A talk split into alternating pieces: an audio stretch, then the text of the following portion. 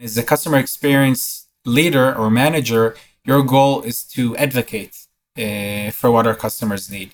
And, you know, going back to data, that needs to be backed with mountains of data and mountains of of uh, actual information, tangible information that you can then bring as, as kind of like proof or, or as an, an argument. Welcome to 20 Minute Leaders. Just sit back, relax, and learn from the leaders of today. It's a journey. Each one is different, unique, inspiring. Let's get started. This episode is powered by J Ventures, a community driven VC fund in Silicon Valley in partnership with Leumi sponsored by Homeward Ventures, Hippo Insurance, Upwest Labs, Synergy Global, Hillel at Stanford, Leap, Birthright Excel, Sarona Partners, and in media partnership with CTech. Hello, hello, and welcome to another episode of 20 Minute Leaders. Meet Doron Priluk, Vice President of Customer Experience at GlassesUSA.com. Doron is a leader in customer experience, with over a decade of experience scaling up customer solutions and professional services teams for companies such as Wix, Guesty, and now Glasses USA. As an entrepreneur and business owner himself, Doron brings an array of knowledge about how to create outstanding customer experiences and teams. Doron Priluk, welcome to 20 Minute Leaders. Thank you so, so much for being here. Thank you for having me. Wow, we're gonna have a great time. I, I have way too many questions to even begin talking about your incredible journey in some of the most incredible companies from Wix to VP customer experience at Guesty to VP of customer experience currently at Glasses USA, all incredible companies with many more in the middle that, that I don't even have time to mention now, but are also incredible. A, a Jolt instructor, but I have to start off with you as a coach for the Special Olympics. I know you're an athlete. Oh, wow. What, right. Let, let's start over there. What, what is that? How do you do that? So that that takes me back like almost 20 years ago, which makes me feel kind of old, eh, which is fine. I am kind of old. Um, but actually, I did it for a year. Um, there's a there's a thing in Israel called uh, Shnat Sherut, or I guess uh, you know gap year, community service year, or whatever. Um, and I lived in Or Yehuda, and we did a lot of educational stuff. And for me, I was already into sports and I was looking for some like extracurricular volunteering type of activities to do. And I, I stumbled upon Special Olympics, um, ended up coaching soccer and basketball. Uh, and it was just exposed to an, an amazing international organization that until this day just does amazing, amazing initiatives, even in Israel to this day, by the way. So I, I love it. I actually watch much more of the Special Olympics than the regular Olympics. I think most people should transition most of their viewing time there because I think there's too many life lessons to be learned and too much inspiration to be gained. Absolutely. Customer experience as yes. a position. Yes. What is that? so it, it, it's funny, you know. I, I I think a lot of people still um, to this day kind of get confused. You know, let's take a step back. I think to me the best way to understand customer experience, and when I when I teach my uh, my uh, customer experience course at Jolt, the first thing I do is I play a two minute video by Jeff Bezos from 1999. It became super famous. I think it was coined like the internet schminternet uh, speech. It was like an interview. If you haven't seen it, Google it after. and it's 1999, right? Um, and Jeff Bezos basically makes a whole sh- spiel about how customer experience is going to make or break Amazon. Uh, fast forward, you know, two decades later, he had some some knowledge or some understanding of the value of customer experience. So today, there's like, I, I don't know if I should call it streams or or like uh, different elements or or schools that comprise the the big a term or, or a field of customer experience. It can be support, it can be self service, it can be a, knowledge management, it can be customer success. By the way, to me, customer success is an integral part of uh, of customer experience. Again, obviously, depending on the type of company, brand, service, or whatever you're um, you're talking about. Um, but to put very simply, and and I'm sorry if it sounds like a cliche, but customer experience is how your brand makes customers feel. And again, mm-hmm. it's something I repeat all the time to my students. uh, customer experience is yes, we have KPIs and you know there's a lot of data and a lot of measurement and and you have to be able to be data driven. Um, but at the end of the day, it's also something very intangible that you can't really grab hold on and, and feel. And, and it's really about a whole like holistic uh, set of things that at the end just uh, incite and trigger emotions with your end customer or user. And right. I know it. I know it's a bit. It's a bit vague, maybe, but that that no, no, no. Is, it it makes perfect sense. But my question is, you know, I. Uh, throughout my my courses in this field i you keep coming back to this moment of delight of the customer right. what is the delight moment right and right. I'm thinking to myself, wow, I wonder 20 years ago, did people ask themselves, what is the delight moment of our product? I, I, I don't recall in literature or looking at case studies of companies 20 years ago, 30 years ago, right. that customers were so much in the forefront uh, to the effect that it is today. How do you explain this transition that, that we went under here? Right. So that delight moment uh, that you're talking about was coined as the the wow uh, Zappos mm-hmm. was like uh, you know very famous mm-hmm. to, to coining that that wow effect or wow moment, and and a lot of companies try to mimic it to this day. Um, I I really think it's about uh, very carefully crafting a set of uh, different initiatives and different experiences and different touch points.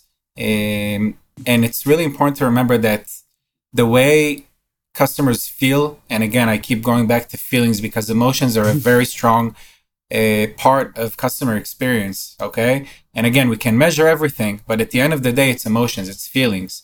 And customers have those emotions before they even use your product or your brand or your service. It begins way before that. It begins with word of mouth. It begins with some review they read on, on Trustpilot. It begins with some word of mouth or some post that they saw um, you know, on on on any any type of social media platform, um, and it's just it, it there's so many so many elements and so many factors involved uh, into that. Incredible, and if you're looking at the way that you're thinking about customers within an organization you know 360 degrees and and now you have the customer portion of this organization early 2022 i feel a little confused about you know where priorities are when to get when to start thinking about this concretely within our human resources. What how big a part is in our team? How do you go about resolving this as a leader as vice president of customer experiences in not in one but in several organizations and having seen this transition the world has gone through in the last 20 years? Great question. So first i'll start with a disclaimer. I'm not trying to bash any of my my amazing product uh, managers and product executive uh, colleagues but and again it's an it's a generalization also but i've seen in a lot of organization uh, organizations uh, product leaders the first thing they do when they talk about go to market or developing a new product or feature or whatever is they go and they do competitor analysis right what mm-hmm. do our competitors yes. do? What's what's out there? How do we break through the cluster and so on and so forth? And again, not all of them, but that is like the you know the the classic approach. And oftentimes, people, the those leaders forget, and those product managers forget to go and do uh, customer interviews and go speak to customers and go understand exactly what the customer needs, uh, and then do some iterations, do some MVPs, and learn from that. Um, and I think when a big part of, of uh, being a customer experience uh, leader uh, in any type of company, any type of uh, uh, organization, is being able to. Let's be honest. It's a it's a it's a daily. I don't want to say war, but it's a daily struggle because the blanket is always uh, too small. and resources are being pulled from every single direction there's scarce resources right? There's never enough uh, r&d and, and budgets and, and talents to to do everything. And, and as a customer experience leader or manager your goal is to advocate uh, for what our customers need. And you know going back to data that needs to be backed with mountains of data and mountains of of uh, actual information tangible information that you can then bring as, as kind of like proof or, or as an, an argument. Um, but it, it's not easy, right? You, you are basically uh, in the, in the center, in the heart of the company, uh, trying to uh, kind of like be the knight and, and be that, that, that one person that's always putting the customer or the customers at the forefront uh, when when right, and the struggle doesn't end in the product specifications and the PRD right. and all that analysis. It, that's just where it starts because now you've right. actually attracted the customers, and now the experience, now now the majority of the experience is beginning, right? Right. right. And then we talk about, uh, you know, I, I, was using the leaky bucket as an example in, in, a, in a recent post that I wrote. And, uh, you know, then retention comes into play and, and churn and how do we get repeat customers? And how do we increase uh, uh, lifetime value? And, and there's there's so many metrics uh, but again I, I really really think at the end of the day um, and, and I've seen examples in my career and I think there's plenty of, uh, of, of, examples throughout history um, of companies that were able to and I know now it's like a worn out and it's like a buzzword that everybody uses but this customer obsession or customer centricity or call it whatever you want, but being able to focus on the customer and every single uh, decision making, every single planning, every single move that you do, um, like you said, in the planning stage, and then after when when there's an MVP or when you're already you know when you already launched your your product or your service or a new feature, you always have to focus on what's going on with my customers is it working? What's the voice of customer? Do I listen to the feedback? Do I make iterations based on feedback? Um, and again, it's very, very difficult, right? Because every single manager and stakeholder in the company, um, you know, and again, I'm, I'm not trying to to bash anyone. We all have our KPIs and we all have our, uh, you know, end, end of end of quarter, end of year goals that we need to meet. Um, but sometimes, um, you know, when we focus on those uh, so-called vanity metrics and we don't think about okay what's you know what's our customers uh, uh, wanting from us and are we meeting those expectations? That is the long-term uh, road to success in my opinion. What what do you get really good at as a leader in customer experience? You know seeing company after company seeing all these different examples watching the the evolution take place. What do you personally get really good at? So listen i i think let's let's take the the let's take Wix and Guesty as an example. I've seen at Wix, I've seen a customer obsession when it wasn't even like such a such a big buzzword, really propelling and accelerating the company. Obviously, it wasn't the only contributing factor, right? It was an amazing product and a lot of other things that contributed to the uh, stellar success of the company, but this is a company that was customer uh, centric from day one and I've seen the contribution uh, to the success of, of Wix. Then in Guesty, I've seen how being customer centric and focused on customers helped a, a prop tech company navigate through probably one of the most difficult times for a prop tech company to uh, to operate in, right? Through the through the pandemic, through unforeseeable challenges, and so on and so forth, and that those relationships that the company was able to build with the with the customer base uh, was huge in terms of uh, enabling uh, coming out of it even stronger. Um, and so, as I said, I think if companies uh, are able to really stay focused on the customers at any given moment in in their uh, life cycle regardless of uh, did they just raise a huge round of funding or are they just you know releasing the first MVP or are they a well-established company that uh, you know that has been around for you know a decade, two decades, whatever. Once you lose that connection to your customers, it's probably not a good sign. Mm-hmm. Right. So one of the things that, you know, just about that that I'm always so curious about, you know, I'm imagining myself in a leadership situation within a startup and I'm, you know, pushing forward and I'm making daily decisions. How do I know when there's red flags that come about, especially when it comes to my users and customers, right? Because it, sometimes it feels like the like leadership can be so disconnected from from the the end users who are actually receiving the product and saying, okay, this is right. not what I actually expected how, so how can you know startups at, at any stage think through you know what what is what are those red flags?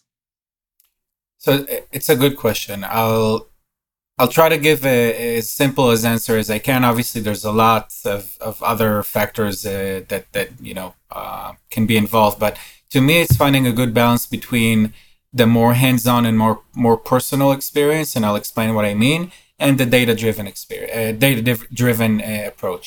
Data driven i think we all understand you need to um, be able to have thresholds and have alerts and have very clear kpis um, you know in, in, a recent interview i talked about the contacts per order which is a kpi that amazon uh, famously used for many many years. Or in other words what's the ratio between the interactions uh, that i have with my customers to the ratio of orders that i get from my customers and it's such a simple yet powerful uh, KPI, and it can be uh, translated and mimicked regardless of what uh, uh, company you're working. So that's number one. Data has to be always at the forefront.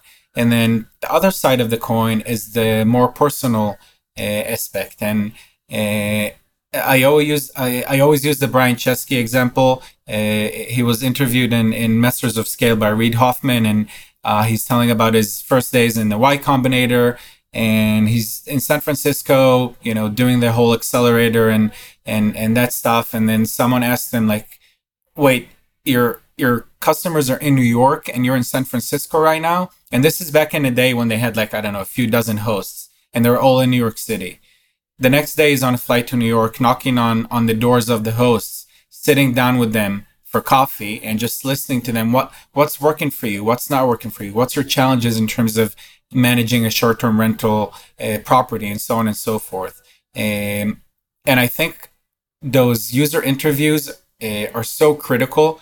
And sometimes you can have all the data in the world and and, and amazing uh, bi and, and, and data teams and, and everything is in place if you don't also add that personal dimension and create some sort of mix and balance between those two, you're probably missing a lot of uh, very valuable uh, uh, data points and touch points that you want to be able to get like a feel for.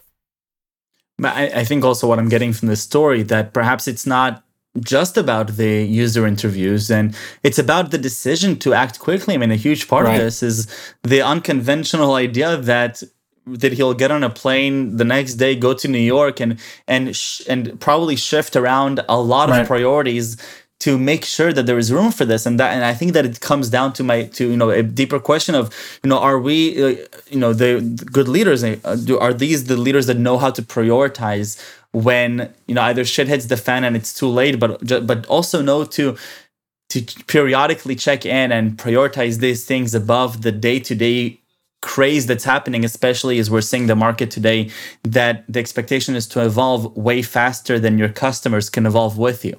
And I think that those are some some really interesting points. But Doron, take me back a little bit, way way back before sure. Special Olympics and the Shnat Shirut.